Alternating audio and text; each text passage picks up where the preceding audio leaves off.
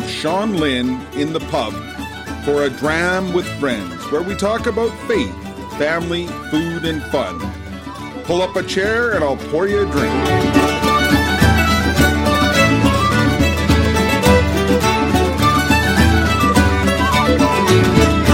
Welcome to the pub uh, for episode 90. We are excited to welcome Father Mike Bombak, a Ukrainian Catholic priest, going to share his story as we sit back and enjoy a drink.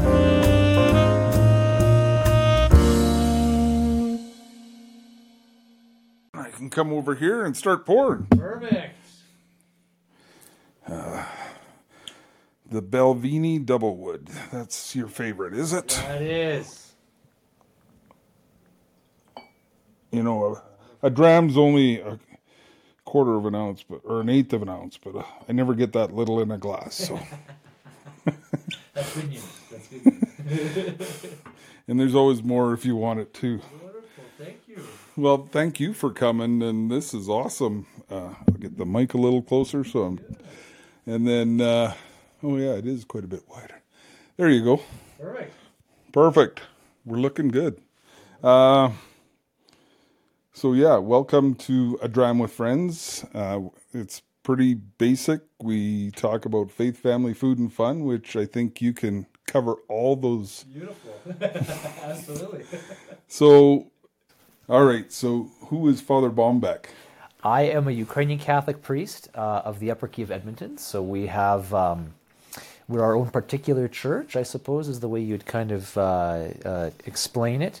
Uh, an Eastern Catholic. So I'm I'm part of a church that was an Orthodox church historically, that came into communion with Rome uh, in 1596. So I'm a I'm a, a married Ukrainian Catholic pastor here in Calgary at St. Stephen's uh, Ukrainian Catholic Parish, and I've been a priest for uh, coming up on eight years in January. Oh wow! Well, welcome, and Thank uh, you. so is is the beard part of the? The beard is part of it. We usually have like a preference for bearded clerics. Yeah. Oh, really? Yeah, it's Okay, just the way good. it goes. So yeah. I wasn't allowed to uh, grow a beard for 33 years of my. well, if you include the six years on the rigs, because you can't have a beard when you're Right. drilling for sour Yeah, gas and all that. right. So, so here's here's uh, welcome to the the pub, and I hope you. Thank you. Well, you've had this, so Oh, I, know it. you'll enjoy it. I'm looking forward to it. if I recall, is that a is that a Highland or is that a? I'll I have to. forget It's not saying right on the front there. I don't think it's an Islay. No, no, you, you definitely know it if Yeah. if it was because traditionally. It, but it doesn't taste like a Speyside either. The first, yeah, it's interesting. I wonder. I'll have to do a little more research There now. we go. awesome. We'll have to make some notes. So, how did you discern? Have you were you raised Ukrainian Catholic or? Yeah, it's a great question. So I was I was raised Ukrainian Catholic, uh, so I'm a cradle a cradle Ukrainian Catholic, but um, there was a time where I actually kind of fell away from my faith, and then I came back, and uh, most of the most of the people I know that that you know have a sort of a real zeal have, have had a similar experience to that. You know, they've had to make it their own. I would say, especially uh, within an ethnic church. Right, I'm part of the Ukrainian Catholic Church.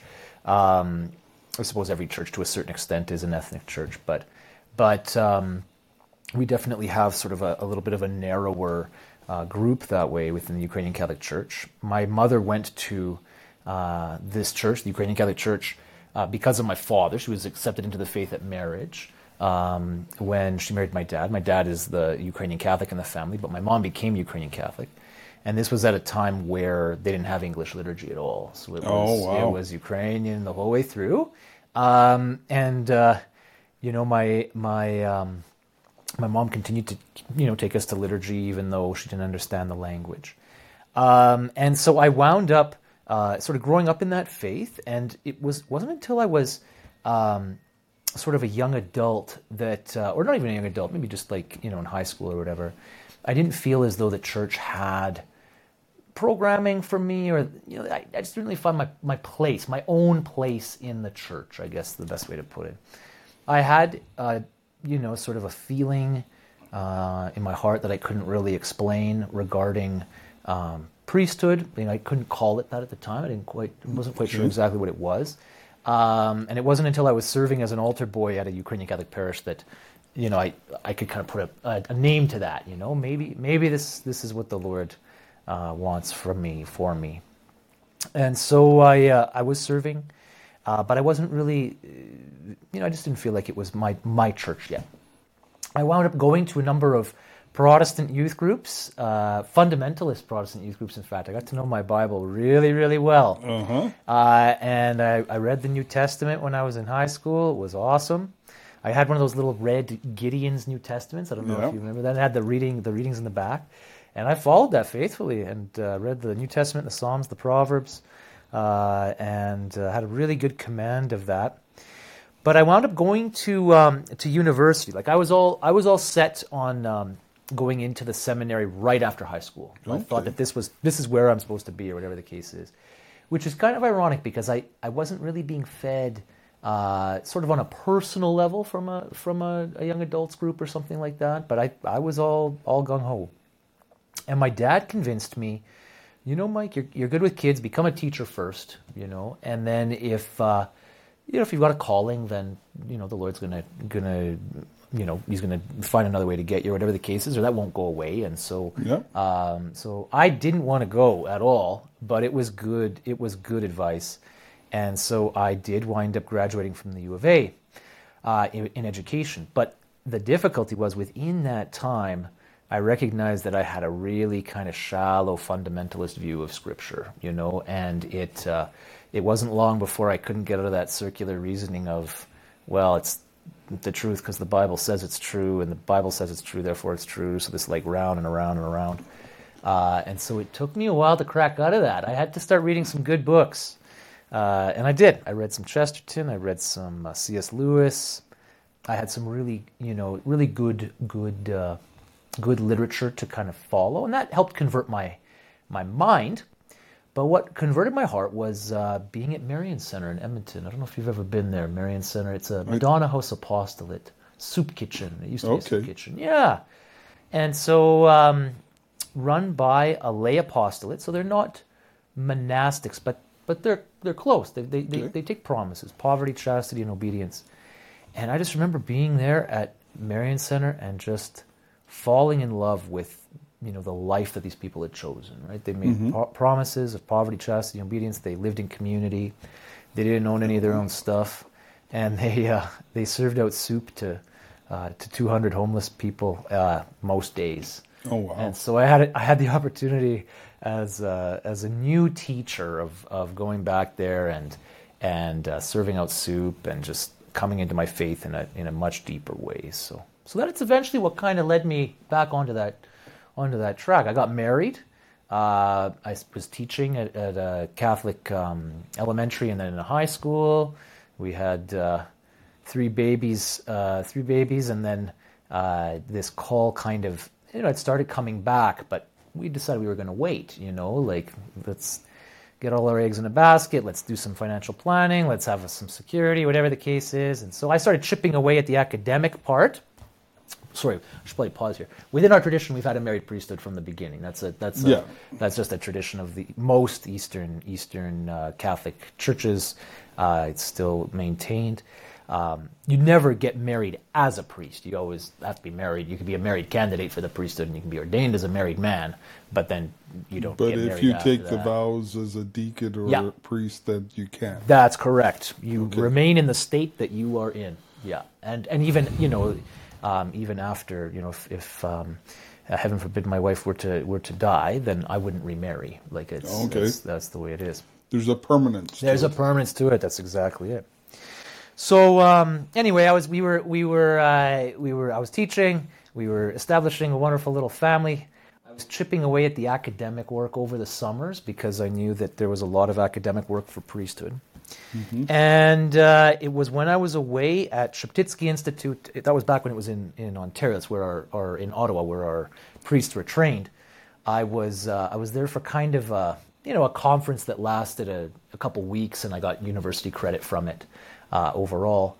I was praying in the chapel there at the seminary, and I heard the Lord, you know, not a voice specifically, but speak into my heart, you know, this is the time to go. This is the time to go. And I came back home and we had a huge fight because we planned that we weren't going to go. and uh, yeah, we fought it out and we did we did wind up going. So we went to seminary with our with our three our three toddlers, three under three. Oh wow! And that was an adventure. We'll put it that way. But but uh, but it was good. It was a good uh, good thing. So I was ordained a deacon in my last year of seminary, and then uh, came back to uh, Edmonton where I served at the cathedral in my pastoral internship as a deacon and. And then I was ordained a priest uh, 2016, January 1st. And then you got sent to Calgary, right? I got sent to Lloyd after that. So I was, I was Oh, in that- Edmonton for a little bit, uh, and I did my I did my master's at uh, Newman Theological College. Okay. Uh, I studied um, I studied Saint John Paul II's teachings on uh, contraception and and compared it with Eastern Orthodox uh, theologians on that. And so I did my classwork at Newman while I was pastoring out in Lloyd. Uh, in Vermilion, I would just drive out on the Sundays or whatever. And then we moved to Lloyd while I did my actual uh, writing of my thesis and, and spent a couple of years out there. And then Calgary. So so what's the. Cole's note on that that thesis? That sounds very. Well, it was interesting. really it was really interesting. It um, I learned so much. So so basically, um, I found that Saint John Paul II uh, holds a privileged place of dialogue between East and West on this matter. You know, you it's easy to take a look at um, you know what the Catholic Church teaches on contraception or, or other moral moral topics because we have a, a centralized magisterium that that you know, promulgates those sorts of things. Uh, we do have traditions within the Eastern churches that, especially on morality, there's quite a bit of, of commonality and and uh, convergence that way. But it's difficult to say what does the Orthodox te- Church teach about X, Y, and Z. You have different jurisdictional, um, you know, teachings on that sort of thing. So, so I had to do a bit of a of a survey of you know what do the different Orthodox churches say about contraception, and then how does that line up with uh, you know John Paul II's theology of the body. So I, I wound up comparing um, mostly Greek patristic synthesis, you know, of what it means to be an embodied person. What does our body mean theologically, and then how does that line up with what John Paul II says, and then how does that line up with with what he teaches about contraception. There's a lot of, of commonality. So you bring up some interesting points Yeah. there because so the you're talking about the the Eastern tradition or the Ukrainian tradition. right. So you've been in communion since 15 something 96. Yeah. 96. Uh, so do you default to the catechism of the Catholic Church or do you have some other form of of teaching that way. So I would say I would say both and. Okay. So we have uh, we do we do share in in the you know the CCC the Catechism of the Catholic Church. Okay. Uh, beautiful document. Um, you know what, what a gift that that Saint John Paul II gave to the Church. Just amazing. Uh, so we do we do make recourse to that absolutely. We have a parallel catechism that tries to articulate the same truths as that, but from from an Eastern perspective. So Okay. so it is not as though you know yeah it's okay for it's not okay for you as a Roman Catholic to you know contracept, but it's okay for me because I'm a Ukrainian Catholic. It doesn't work that way. We we, we share the same uh, moral tradition, but we might articulate that in different categories. Okay. And so we have a uh, a, um, a catechism that's called Christ Our Pascha. That's the that's the title of it, and it's it's uh, what we would refer to as a parallel catechism. It uses Eastern sources to say to articulate the faith from our own perspective, I guess.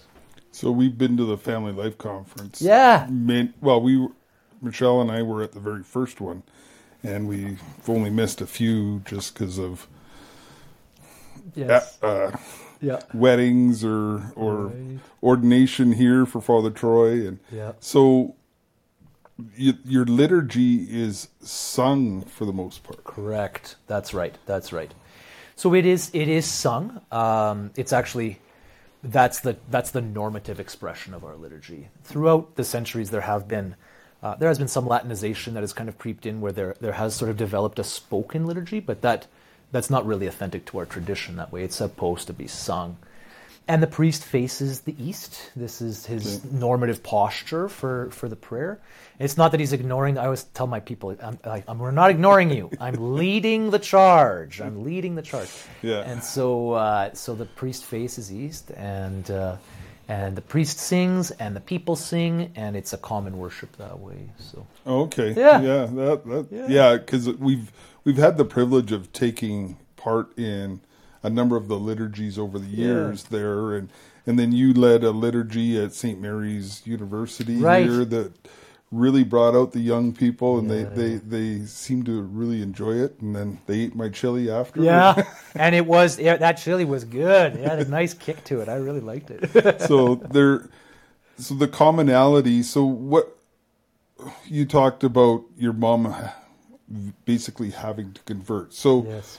in this era of evangelization that the church desperately needs to yes, yes. step into. How does that work in your tradition? Yeah, well, it's a that's a great great question. You know, it um, there is kind of an idea out there, and it it's it's been influenced by a, a number of historical factors throughout time, whatever the case is, that the Ukrainian Catholic Church is a church for Ukrainians, right? Yep. Um, and that's simply not the case. You know, the the the new um, you know understanding, I'd say, and it's not even really that new when you when you look historically speaking, but we are what's called a church sui juris in in the canonical term, and that means a church by its own right. You know, a church mm-hmm. by its own uh, existence that way, and so um, we are.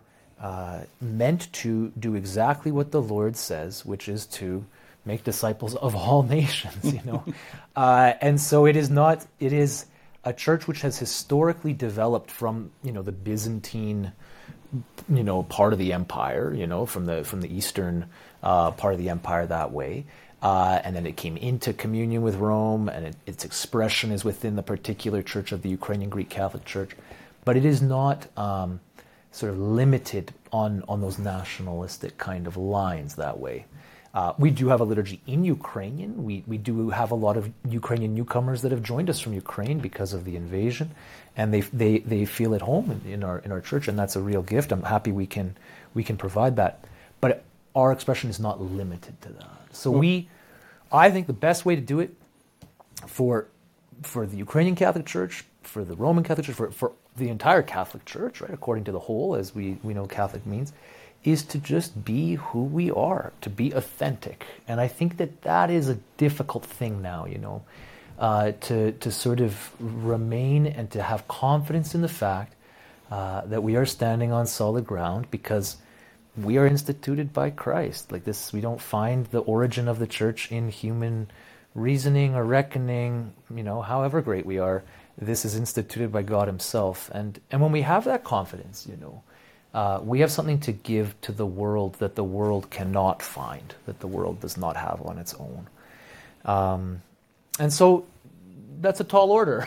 yeah, but yeah. we're but we're we're given the grace to do it. So uh, so that's what I'd say. That's, that's yeah, that's that's so because we we definitely need that that evangelistic component in all our churches, no matter what they be. Right. And uh, uh, and you bring up an interesting point there about the the Ukrainians coming because of the invasion. Yep. And that I was at a, it was a secular conference. I, I, worked out of the Center for Newcomers right. for for a bit, and and there was one of the presenters talked about how ninety, I think it was ninety five percent of all the newcomers mm-hmm. coming in have a strong faith mm-hmm. Background component and the the powers that be make no effort to plug them into mm-hmm. the communities exactly. where they're at yeah, because yeah. that's that's where people like you say feel yeah. like they belong Absolutely. and are welcomed and so that's so important that that we do that for mm-hmm. especially the the refugees and the the newcomers that uh, need that sense of belonging. Exactly. Oh yeah, and and this is the thing. You know, popular piety in Ukraine is is is huge. There's they're they're a very Christian, predominantly Christian nation. You know, the Ukrainian Catholic, Ukrainian Greek Catholic Church is what it's called in Ukraine. Uh, it's only eight percent actually of of the of the uh, population, but Oh. the majority are Ukrainian Orthodox. Like they are, they're Orthodox. Okay. And so, um, of of of differing jurisdictions, there's different jurisdictions there at, at, at play, but but they are Orthodox. But overall, um, very very pious people. You know, it's uh, it's amazing, and the center of their um, the center of their existence in many ways is the church community. So um, it absolutely is essential to have that, uh, you know, that awareness, that identity, and the recourse, the ability to be able to say, you know, listen, you've got a, a home here. I, I remember a woman came to me after liturgy in tears. Uh, it was a n- number of months back already, but she was shocked. You know, she said, you know, I left Ukraine uh, just after Sunday last week. I'm at a Ukrainian Catholic church in a week. You know, like it, like the next Sunday I could be at a at a Ukrainian church. And it was just such a an incredible thing for her. So so it's a real joy. It's a real Now we might have to do some knocking on the neighbor's door because they've got uh, a Yeah. couple from Okay. from the Ukraine Oh, that have beautiful. newly arrived. So beautiful. yeah, and that's where they're there are our Muslim neighbors, but they're Yeah. very much Yeah. the the boy thought he was part of our family, Yeah, right? yeah, yeah, yeah. and has gone to so the and so there's that ability through loving our neighbor yes. to to be able like I worked with youth at risk and they'd say after a while kind of what makes you tick Yeah. you know so you're not as a police officer you're not going to go out and say are you saved Right, brother right, and uh, because that a that's not the catholic Right, approach right. but it's it's them seeing through your actions Correct. Correct. what what we're hoping to convey that love Yeah. Amen. And and where the the source of that love is Mm-hmm. so so what what do you do for fun Yeah, yeah. You know what we've we've been doing? Uh, we've been climbing. This is one of these things in Calgary that we have taken up. So, so in Lloyd, um, I joined a strongman gym. Okay. And that was a lot of fun. You know, like the uh, Atlas stones and the log presses and stuff like that. And so I would I'd start my day there with a good workout with some friends, and then and then I'd write my master's thesis.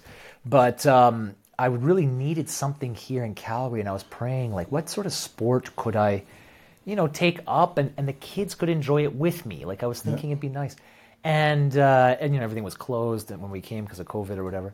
But when things opened up, we went rock climbing. I actually helped a friend move in, Yeah. and one of the other guys who was there helping with the move in uh, said, "You, uh, there's a little gym at my rock, or like a little weight gym at my rock climbing gym. You should, you know, you should try it. You might even like climbing, is what he said, or whatever."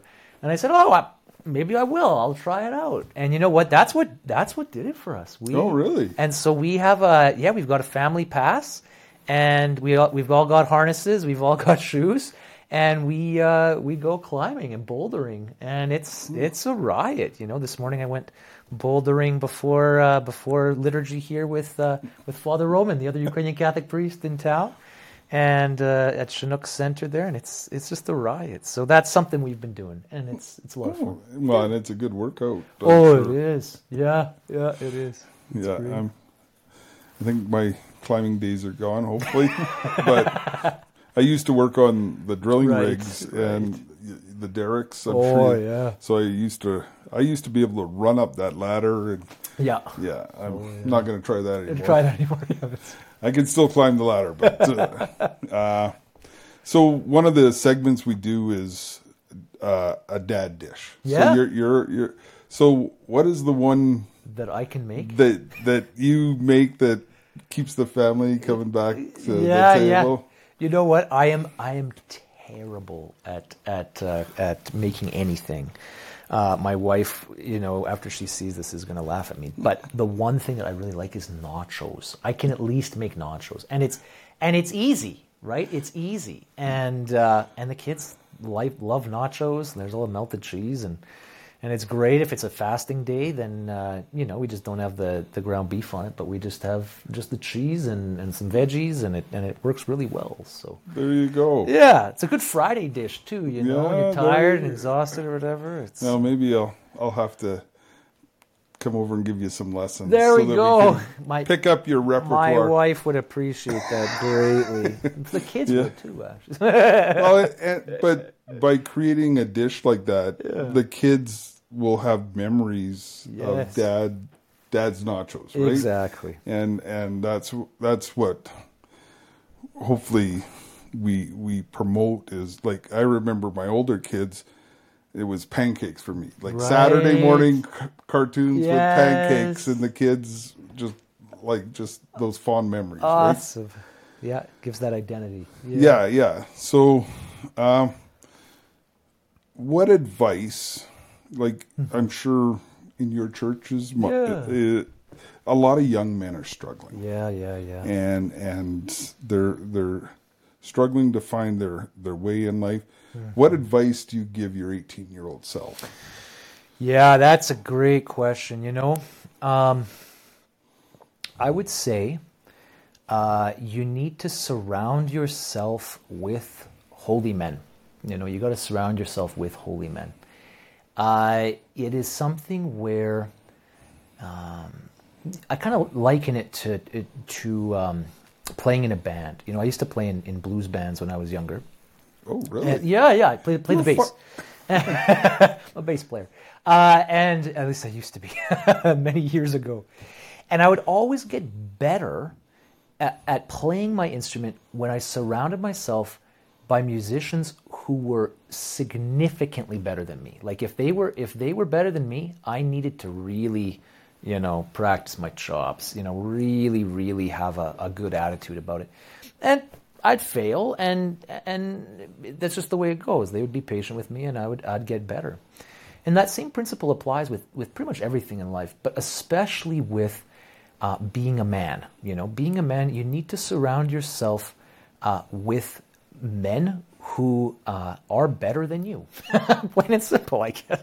Men that are men that are uh, that you look up to. You know, men that you you want to emulate and be like. And you, you don't have to. You don't even have to be able to articulate about it. That will come in time. Like you you might be like there's something about you know something good about this man that I can't really put my finger on. I can't really explain it, but I just want to you just want what he's got, you know, and uh, that I think is is probably the number one thing, you know, uh, the number one thing in that, and then also.